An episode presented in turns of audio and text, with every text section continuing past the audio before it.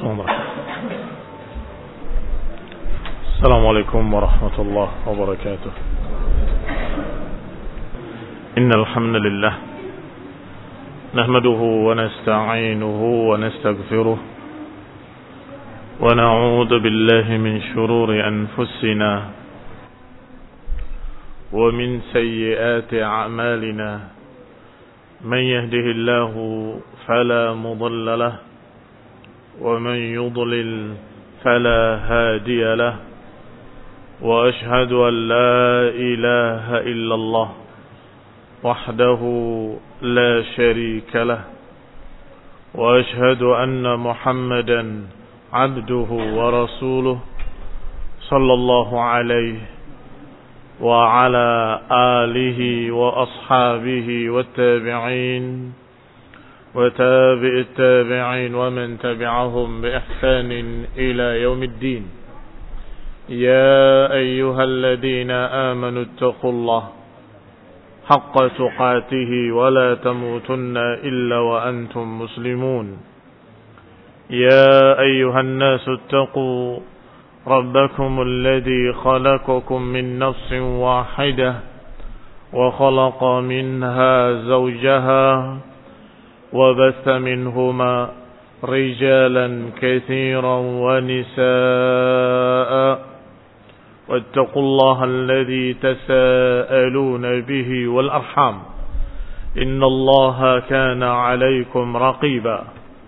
يا أيها الذين آمنوا اتقوا الله وقولوا قولا سديدا.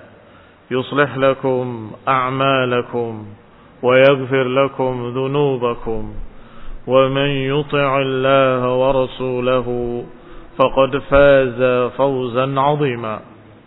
أما بعد فإن خير الحديث كتاب الله وخير الهدي هدي محمد صلى الله عليه وعلى آله وسلم. وشر الأمور محدثاتها فإن كل محدثة بدعة وكل بدعة ضلالة وكل ضلالة في النار. إخواني في الدين أعزكم الله. كمسلمين ينصي حرمتي بابا بابا إبو إبو ينصي حرمتي رحمني ورحمكم الله Terakhir kita bahas dari kitab Raziyain Adalah Bagaimana khawarij Kaum sesat khawarij Mengkafirkan para sahabat. Mereka Mengkafirkan Sekian para sahabat. Mereka anggap mereka murtad Mereka anggap halal darahnya. Demikian pula rawafid Syiah rafidah Sejak munculnya pertama kali adalah karena kedendaman mereka kepada para sahabat. Sehingga mereka menyebutkan tentang Abu Bakar wa Umar dengan cercaan yang keji. Demikian pula kepada para sahabat yang lain. Hampir seluruh para sahabat tercecah oleh mereka. Kecuali beberapa sahabat saja yang selamat. Empat atau tiga orang sahabat saja. Ali ibn Abi Talib, Bilal ibn Abi Rabah, wa Ammar, wa Salman al-Farisi. Atau kalau mau ditambah kadang Miqdad yang mereka selamatkan. Ibn al-Aswad. Kama yaqulun. Amma Abu Bakrin wa amma Umar wa amma haula fayukaffirunahum. Adapun Abu Bakar wa Umar apalagi Uthman dan sekian para sahabat yang lain. Dicerca dikafirkan oleh Khawarij. Yajzimuna annahum finnar. Mereka dengan tegas menyatakan seluruh para sahabat murtad dan mereka di dalam neraka. Alaihi minallahi ma yastahiqun. Semoga mereka mendapatkan dari Allah apa yang pantas untuk mereka. Qabbahahumullah. Semoga Allah menjelekkan mereka kaum Khawarij. Karena mereka orang-orang kafir, demikian pula kaum rawafid, ya. Kaum Khawarij sebagian ulama mengkafirkan, sebagian tidak mengkafirkan. Adapun Rafidhah mereka dikafirkan oleh para ulama karena mereka kufur terhadap Al-Qur'an dan mereka mengkafirkan para sahabat. ويكفرونهم ويرون أن أبا بكر وعمر من أشد الناس عذابا bahkan mereka menganggap bahwa Abu Bakar wa Umar termasuk yang paling keras azabnya qabbahahumullah mengatakan fid darakatis sufla minan nar menganggap bahwa mereka di kerak yang paling bawah dalam api neraka haula'ir rawafid dajjalun kadzabun. Mereka para dajjal, para pendusta. Nas'alullah an yaj'alahum fid darakatis sufla. Semoga Allah jadikan mereka yang benar-benar di kerak yang paling bawah dalam neraka. Karena mereka mengaku muslimin, tapi mereka mencerca mukminin yang terbaik, yaitu para sahabat. Mereka mengaku muslimin, tapi mereka menyatakan bahwa Al-Quran sudah dirubah. Mereka mengaku muslimin, tapi mereka tidak percaya kepada sekian ayat-ayat Al-Quran. Ayat yang memuji muhajirin, ayat yang memuji ansar, ayat yang membela Aisyah, ayat yang menyebutkan tentang Abu Bakar Saniyas ini, dan sekian ayat-ayat yang lain mereka ingkari. Maka para ulama menganggap bahwa syiah rafidah kafir karena mereka menentang Quran, menentang sunnah, dan menentang generasi terbaik dari umat ini. Kalau munafiqun, maka sangat layak bagi mereka fiddarkil asfali minan nar. Di kerak yang paling bawah dalam neraka. Karena Allah menyatakan innal munafiqina fiddarkil asfali minan nar. Nas'alullah an yashurahum ma'al munafiqin. Semoga Allah gabungkan para syiah rafidah dengan para munafiqin. Qatalahum Allah. Wal khawarij, adapun khawarij, yatanuna Lakin wa wasalu ila ma wasala ilaihi rawafid. Kaum khawarij juga mencerca para sahabat. Tetapi mereka tidak mencapai apa yang dicapai oleh Syiah Rafidhah. Artinya kadarnya di bawah Syiah Rafidhah. Tapi mereka juga mencerca para sahabat. Mengapa?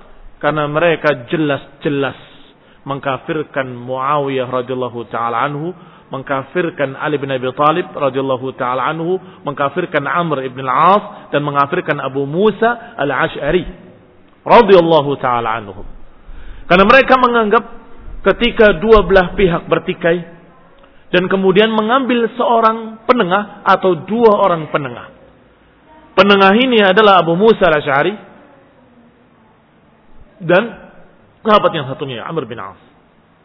Kemudian mereka berkata, tidak bisa. Kalian berhukum dengan manusia, tidak bisa. Siapa yang berhukum dengan manusia maka dia kafir. Maka Muawiyah kafir, Ali juga kafir dan dua penengah tadi kafir. Dan siapa yang mengikuti mereka semuanya kafir. Dan yang tidak mengkafirkan mereka maka dia kafir.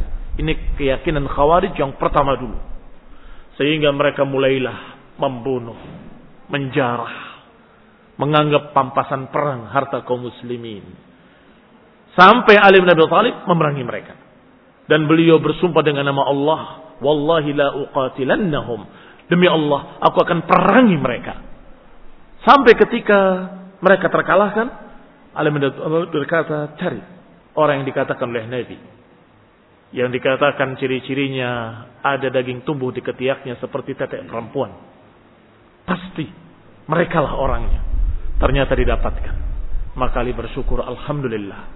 Aku tidak salah memerangi kaum tersebut. Mereka lah yang dimaksud oleh Rasulullah SAW. Lau adraknahum, laqatalnahum. Kalau kami sempat menemui mereka, kami akan perangi mereka, kata Nabi. Alaihi salatu wassalam. Artinya Ali memerangi sesuai dengan niat Rasulullah SAW. Kalau aku menemui mereka, aku akan perangi mereka. Ikhwani fiddin, a'azakumullah. Hanya saja mereka pada sahabat-sahabat yang lain tidak mencerca. Kalaupun mereka mencerca khalifah, yang paling mereka cerca adalah Ali bin Abi Thalib dan Utsman bin Affan. Mereka protes meminta Utsman untuk turun dari jabatan. Tetapi Utsman bin Affan radhiyallahu taala anhu sudah diberi pesan. Kalau engkau diberi pakaian dan mereka menuntutmu untuk melepas pakaianmu, jangan lepaskan. Kata Utsman bin Affan, aku yakin yang dimaksud adalah ini. Pakaian khilafah, maka aku tidak akan lepaskan. Wa sadaqa Utsman radhiyallahu taala anhu. Dan benar beliau. Kalau beliau ngalah dan turun, maka niscaya khalifah-khalifah berikutnya akan menjadi bulan-bulanan kaum khawarij. Akan menjadi permainan kaum khawarij. Enggak setuju ganti, enggak cocok turunkan, enggak setuju mereka akan seret dan seterusnya. Dan ini sunnatan sayyi'ah. Maka Utsman menyatakan tidak. Ikhwanifiddin, a'azakumullah. Tetapi memerintahkan untuk memerangi mereka pun tidak. Ya Amirul Mukminin, Ya khalifah, perintahkan kami untuk memerangi mereka. Kata Utsman, "La, aku tidak mau mengucapkan satu kalimat yang menyebabkan pertumpahan darah di tengah-tengah kaum muslimin." Tidak, jangan. Sampai beliau terbunuh radhiyallahu taala anhu. Amma ahlus sunnah. Adapun ahlus sunnah yang akidah mereka sedang kita bahas satu persatu. Akidah para sahabat, akidah para tabi'in, akidah para tabi'it tabi'in akidah para imam imam ahlus sunnah fahum yattabi'una fi dzalika kitab Allah maka mereka ahlu sunnah selalu berpegang dengan apa yang ada dalam Al-Quran apa yang ada dalam ayat-ayat Allah subhanahu wa ta'ala dan dalam sunnah Rasulullah sallallahu alaihi wa ala alihi wasallam kalau Allah berfirman di dalam ayatnya dalam surat At-Taubah ayat 100 wasabiquna al-awwaluna من المهاجرين والأنصار والذين اتبعوهم بإحسان radhiyallahu anhum wa radu'an.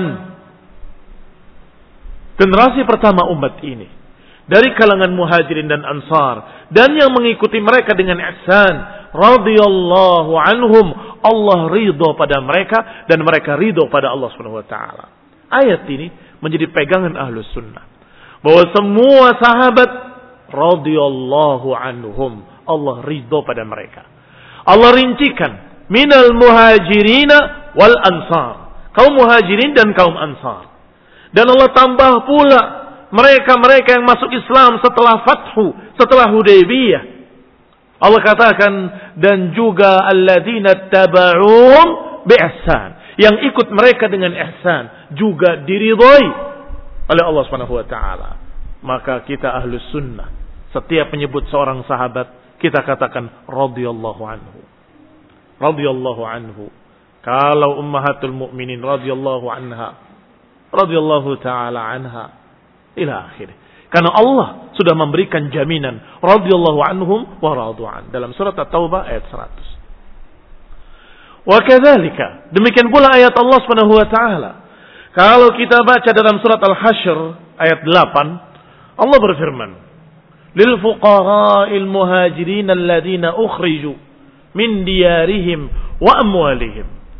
Yabtaghuna fadlan min Allah wa ridwana wa yansuruna Allah wa rasulah ulaika humus sadiqun.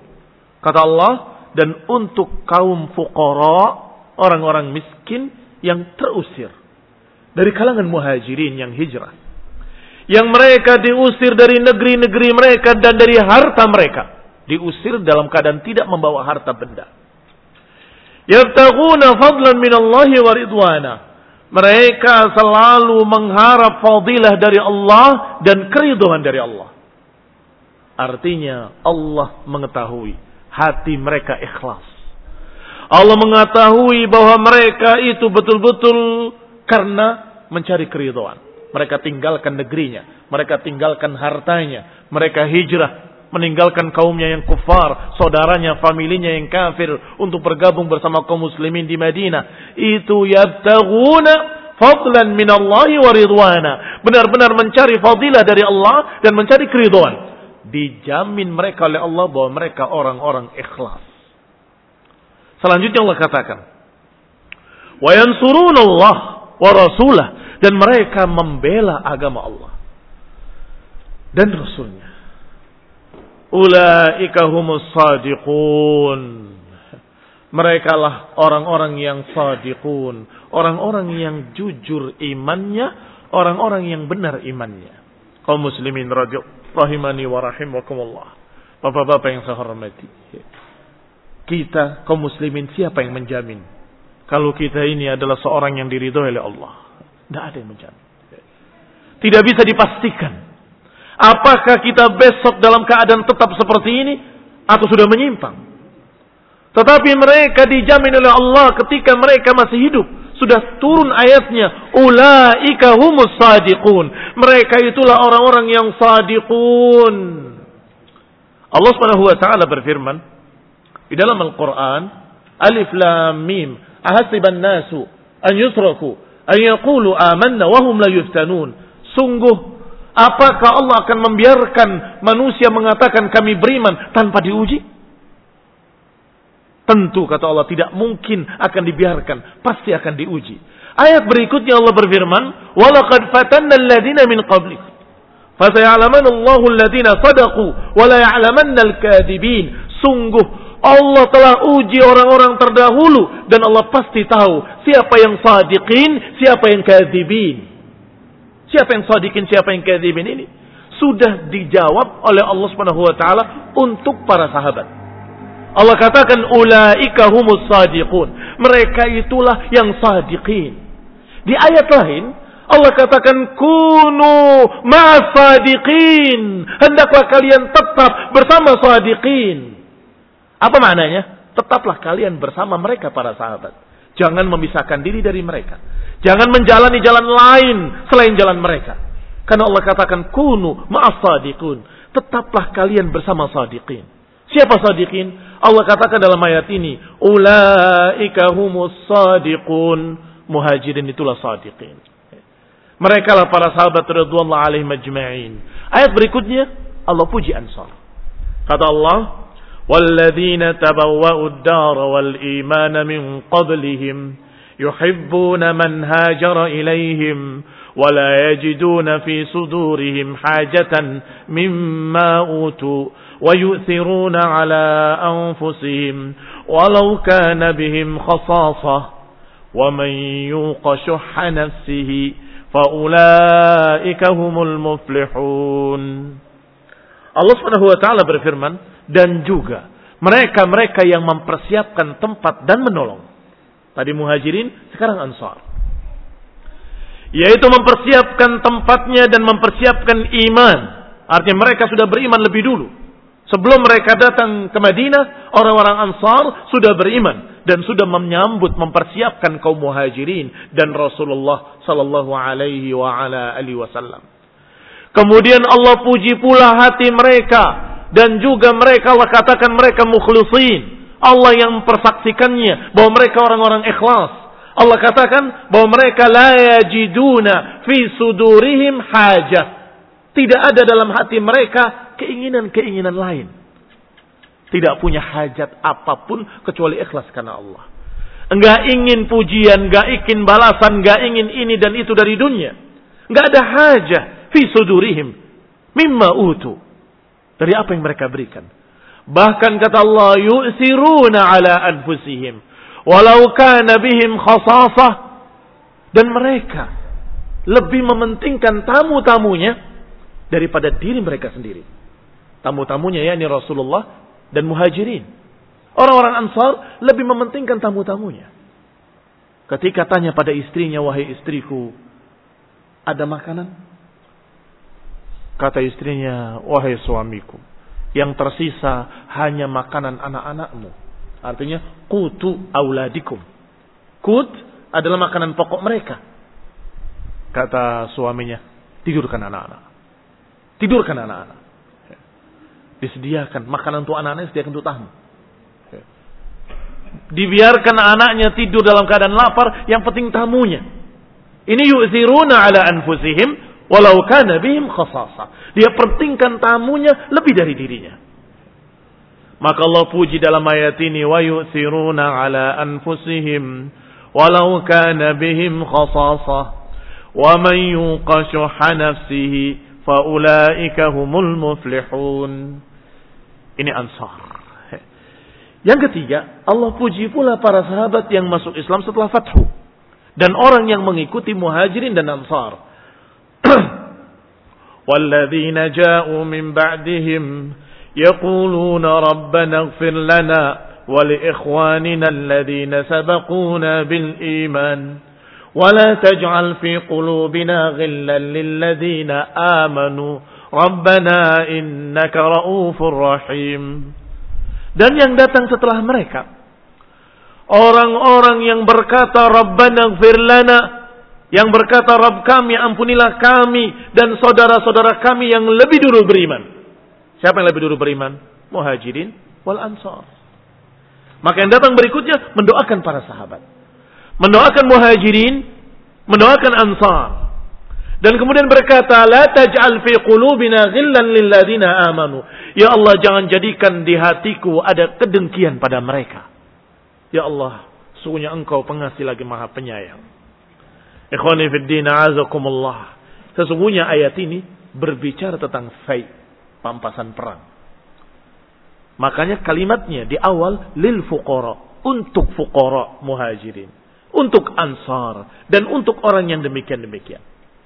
Sehingga Imam Malik rahimahullah mengambil kesimpulan dari ayat ini bahwa orang yang mencerca sahabat tidak mendapatkan faid, tidak berhak mendapatkan pampasan perang, tidak layak diberi. Mengapa? Karena disebut tiga golongan saja.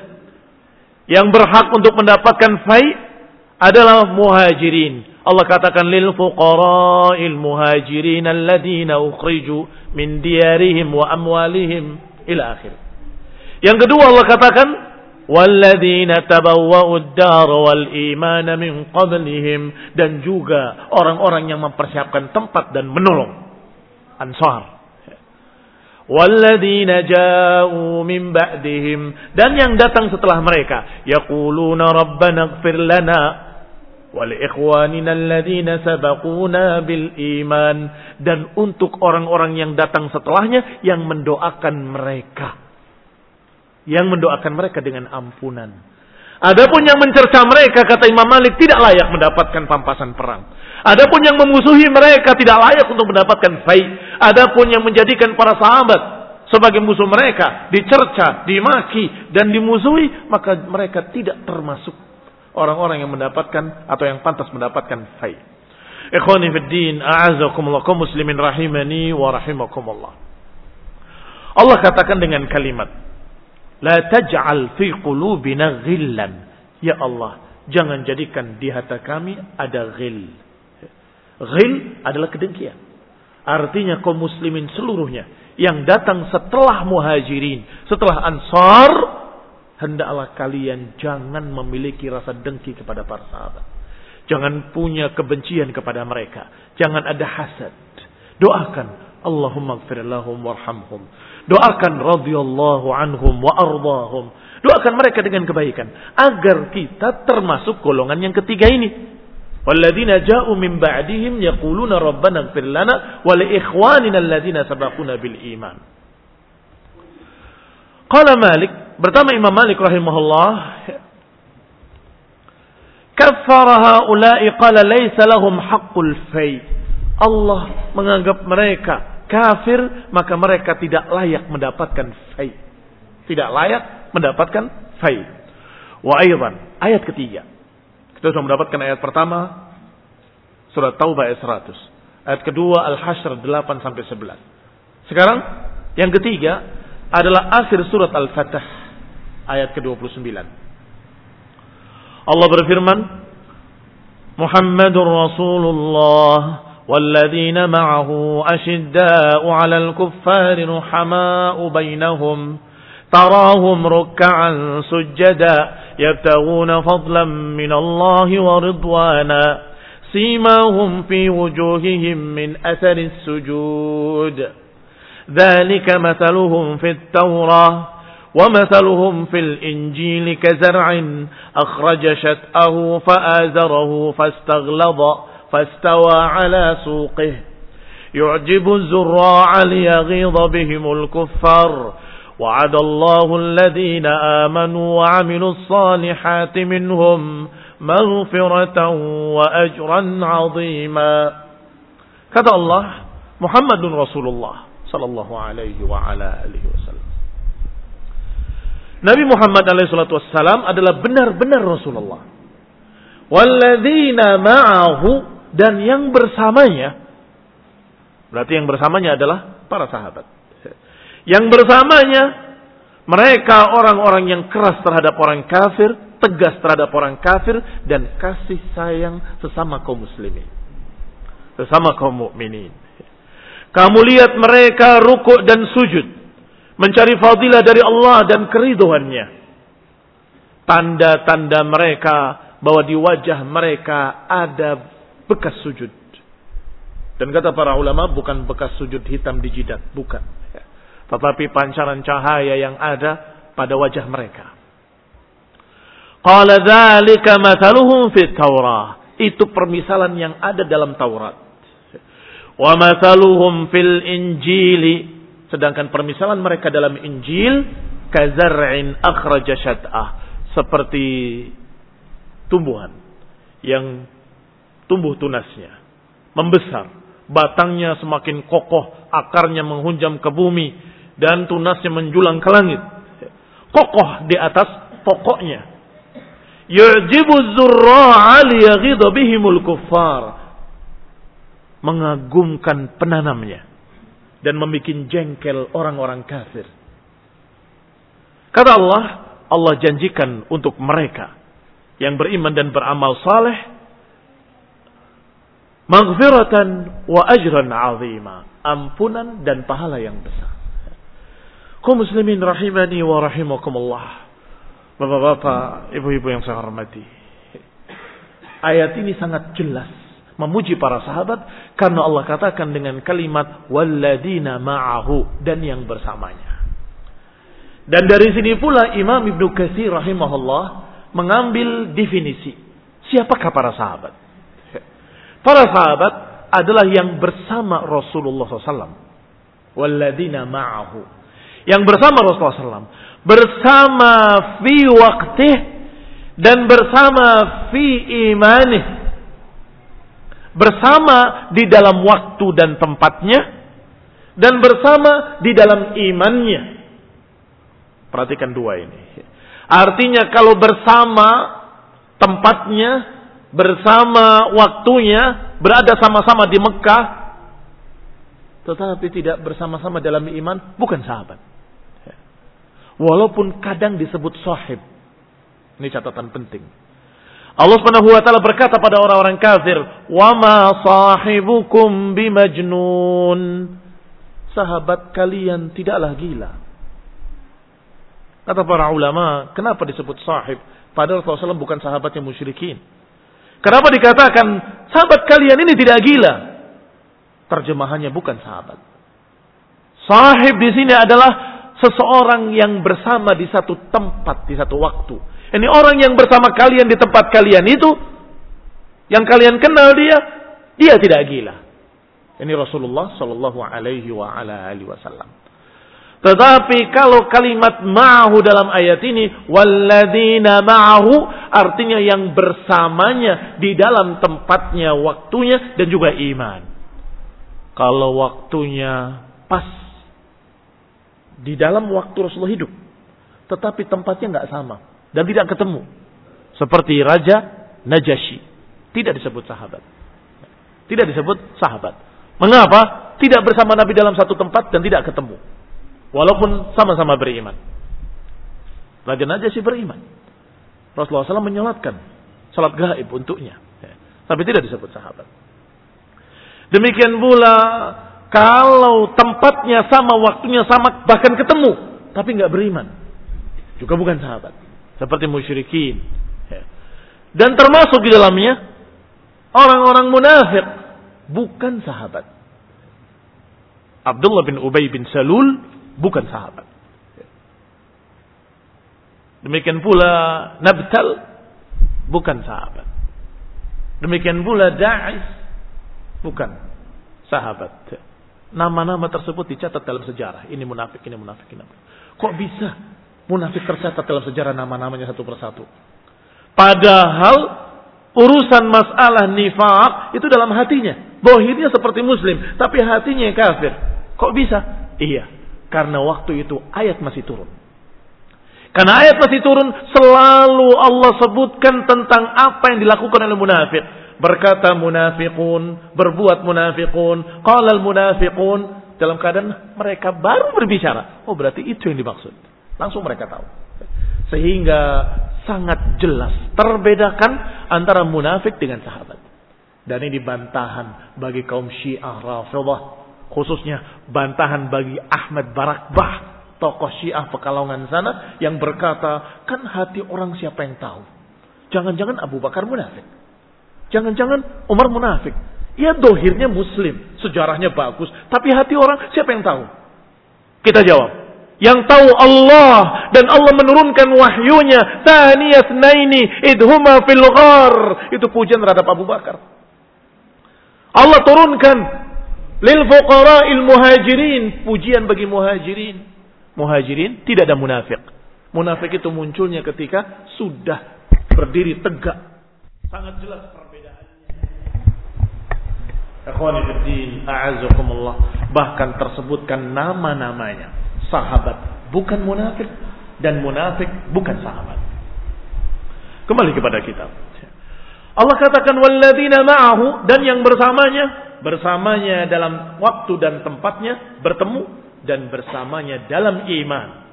Kalau tidak dalam iman maka dia bukan sahabat. Munafik bukan sahabat dan sahabat bukan munafik. Mereka dipuji oleh Allah Subhanahu wa taala para sahabat ini. Walladzina ma'ahu Dipuji mereka tegas terhadap orang kafir. Dan mereka saling sayang menyayangi sesama orang beriman. Dipuji oleh Allah bahwa mereka ruku dan sujud dengan ikhlas. Mencari fadilah dari Allah dan keriduannya. Dan tanda-tanda mereka, wajah-wajah mereka memiliki cahaya. Pengaruh dari sujudnya. Pengaruh dari ibadahnya dan itu permisalan dalam Taurat. Berarti sudah diberitakan ciri-cirinya di dalam kitab Taurat. Wa mathaluhum fil Injil. Dan permisalan mereka dalam Injil juga diceritakan. Kazar'in akhraja syat'ahu fa'azarahu fastaghlaba fastawa ala suqih. Seperti pohon yang tumbuh membesar, membesar, membesar, membesar. Sampai kokoh akarnya menghunjang ke bumi dengan kokoh, tunasnya menjulang ke langit, masya Allah, mengagumkan penanamnya dan membuat jengkel orang-orang kafir. Imam Malik rahimahullah berkata lagi, membuat jengkel orang kafir berarti siapa yang jengkel kepada para sahabat berarti dia kafir. Siapa yang benci, tidak suka dan memiliki ghaib terhadap para sahabat berarti dia kafir karena Allah menyatakan Allah jadikan mereka hebat seperti itu. Seperti pohon yang menjulang tinggi. Yang kokoh pada pokoknya. Karena apa? Liyaghidha bihimul kufar. Untuk membuat marah orang kafir. Loh ternyata yang marah syiah. Ternyata yang marah syiah rafilah. Ternyata yang marah tokoh-tokoh syiah tadi. Abu Bakar begini, Umar begitu, Muhajirin begini. Loh, loh, kok kalian yang marah? Berarti kalian dimaksud oleh Allah Subhanahu wa taala dalam ayat ini, liyaghidha bihimul kufar, untuk membuat jengkel orang-orang kafir. Ini istinbab dari Imam Malik rahimahullah bahwa mereka kufar karena mereka yang jengkel sedangkan Allah katakan dijadikannya para sahabat demikian hebatnya untuk membuat jengkel orang kafir. Apakah berarti sudah diberitakan dalam kitab Taurat dan Injil? Naam. Orang Nasrani di Romawi ketika sudah ditundukkan dikalahkan oleh kaum muslimin. Maka mereka menunggu kedatangan khalifah Amirul Mukminin Umar bin Khattab. Ternyata Amirul Mukminin ditemani oleh budaknya. Menaiki keledai atau menaiki kendaraannya. Bergantian. Kadang budaknya naik, Umar yang menuntun. Kadang-kadang Umar yang naik, budaknya yang menuntun. Sampai di batas kota, giliran budaknya yang di atas, Umar yang menuntun. Di pinggir kota semua hadir. Termasuk mereka-mereka kaum-kaum Nasrani ini tadi. Ketika mereka menyambut kedatangan Amirul Mukminin, kata orang-orang Nasrani daripada pendeta mereka, kalau benar apa yang ada dalam catatan kami, yang pimpinan mereka itu yang menuntut, bukan yang naik di atasnya. Subhanallah. Ya. Pendeta tadi berkata, kalau benar apa yang ada dalam kitab kami, maka yang mimpin atau yang dikatakan Amirul Mukminin, Khalifah itu bukan yang di atas, yang di bawah. Melihat dari ciri-cirinya, melihat dari pakaiannya. Pakaiannya Umar ada tambalannya, radhiyallahu taala anhu. Ada ruqa. Ruqa itu e, tambalan karena sobek dan kemudian dijahit kembali. Sampai kemudian mereka menyebut yang di atas, sedangkan orang-orang Nasrani dengan pendetanya tadi tidak. Ini orangnya. Ya. Ternyata betul. Ya. Lah kata yang di atas. Amirul Mukminin ini ya, yang menuntun kendaraan ini. Ya. Ini barakallahu fikum menunjukkan kalau benar sudah ada berita tentang para sahabat sejak dalam Taurat dan Injil persis seperti yang Allah katakan di sini. Dzalika mathaluhum fit Taurat wa mathaluhum fil Injil demikian demikian. Berarti ada dalam Taurat, ada dalam Injil. Bukan hanya sifat-sifat nabinya, tapi sifat-sifat para sahabatnya seperti apa sudah ada. Sehingga barakallahu fikum para sahabat ini bukan orang-orang sembarangan, orang-orang yang Allah pilih untuk menjadi pasukan nabinya untuk menjadi tentara nabinya, untuk menjadi pembela nabinya, tentunya Allah pilihkan orang-orang yang hebat pula. radhiyallahu taala anhum wa ardham. Dan mereka lah jembatan kita untuk mendapatkan ilmu dari Rasulullah SAW. Kalau kita mencerca para sahabat, akan gugur ilmu yang dibawa oleh para sahabat. Dari mana kita tahu ilmu tentang Rasulullah SAW? Inilah bahayanya. Pemikiran Syiah Rafidah dan pemikiran Yahudi yaitu mencerca para sahabat supaya runtuhlah ilmu keislaman. Wallahu taala a'lam bis-shawab. Barakallahu fikum. سبحانك اللهم وبحمدك. أشهد أن لا إله إلا أنت أستغفرك وأتوب إليك. والسلام عليكم ورحمة الله وبركاته.